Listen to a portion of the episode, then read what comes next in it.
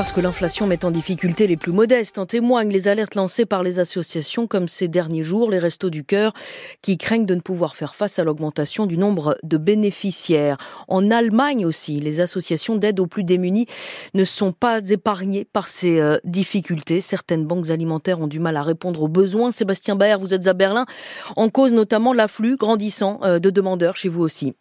Oui, en Allemagne, les 962 banques alimentaires viennent en aide à 2 millions de personnes. C'est 500 000 de plus qu'il y a 5 ans. À leur lancement, au début des années 90, les banques alimentaires accueillaient surtout des sans-abri, mais depuis se sont ajoutées des personnes âgées qui ont une petite retraite, des familles monoparentales, des chômeurs, des étudiants.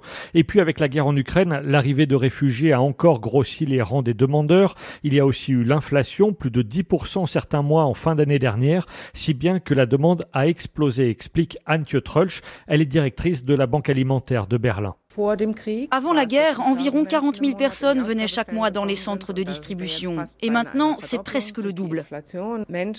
Avec l'inflation, des gens qui autrefois réussissaient à s'en sortir n'arrivent plus à joindre les deux bouts. Et comme nous avons deux fois plus de clients, chacun reçoit deux fois moins. Car dans de nombreuses régions, le nombre de dons stagne alors que les besoins augmentent. 60 000 bénévoles environ participent au bon fonctionnement des banques alimentaires, mais il en faudrait bien plus. En Allemagne, 16% de la population vit en dessous du seuil de pauvreté. Et quelles sont les conséquences euh, sur le fonctionnement de ces structures? Eh bien, moins de personnel, moins de denrées alimentaires, de plus en plus de demandeurs. L'équation est tout simplement insoluble. Dans plusieurs endroits, les banques alimentaires ont dû stopper leur distribution, plus les moyens, tout simplement. À Sarrebruck, par exemple, tout près de la frontière française, la banque alimentaire aide 900 familles. 200 autres sont sur liste d'attente car la banque alimentaire a dû suspendre les admissions au moins jusqu'à la fin de l'année. L'an passé, une banque alimentaire sur trois a dû renoncer à accueillir de nouveaux demandeurs et plus de la moitié d'entre elles distribuent moins de nourriture comme à Berlin. Et est-ce qu'il y a des solutions alors? Selon le ministère de l'Agriculture, 11 millions de tonnes de denrées alimentaires finissent à la poubelle chaque année, dont près d'un million issus de la grande distribution. Les banques alimentaires militent pour pouvoir récupérer ces marchandises sur le modèle de ce qui se fait en France depuis la loi Garot de 2016 qui oblige les supermarchés de plus de 400 mètres carrés à donner leurs invendus alimentaires aux associations le ministre allemand de l'Agriculture, Sem Özdemir, souhaite aussi supprimer les poursuites contre les personnes qui vont récupérer de la nourriture dans les poubelles des supermarchés.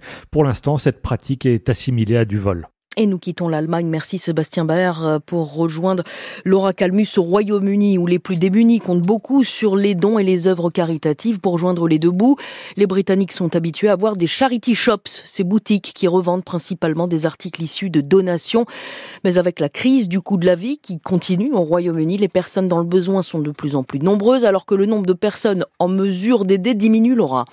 Oui, et selon une étude du centre de réflexion Resolution Foundation qui vient tout juste de paraître, les Britanniques risquent la pire chute de niveau de vie depuis les années 50, avec les familles les plus modestes qui devraient connaître dans les mois à venir de nouvelles baisses de revenus en raison de la hausse des impôts, de la fin des aides au coût de la vie et de l'augmentation du prix des loyers. Alors les aides privées, les charities, jouent un rôle majeur au Royaume-Uni et ce dans tous les secteurs. Les Britanniques sont de plus en plus nombreux à se rendre dans des food banks, ces banques alimentaires, souvent installées dans des églises ou des centres communautaires qui ont vu leurs demandes exploser. Et la population évolue, de plus en plus de retraités, de personnel soignant ou de professeurs d'école se tournent vers les banques alimentaires pour compléter leurs courses de la semaine. Trussell Trust, qui gère plus de 1300 banques alimentaires à travers le pays, s'inquiète de devoir commencer à refuser du monde car le nombre de dons ne suit plus à cause du manque de dons, justement, Laura, certains centres privés qui viennent en aide aux plus démunis ont dû fermer leurs portes carrément.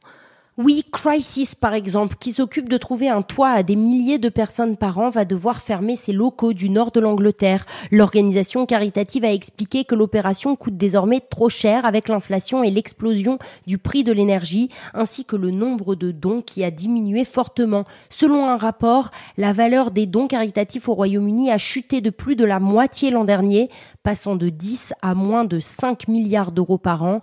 Plusieurs charity shops ont également fermé leurs l'an dernier alors qu'ils sont populaires ici. Il faut savoir que quasiment tous les Britanniques ont déjà travaillé, donné ou acheté dans une de ces boutiques. Laura Calmus à Londres, c'était le club des correspondants. Merci à vous deux.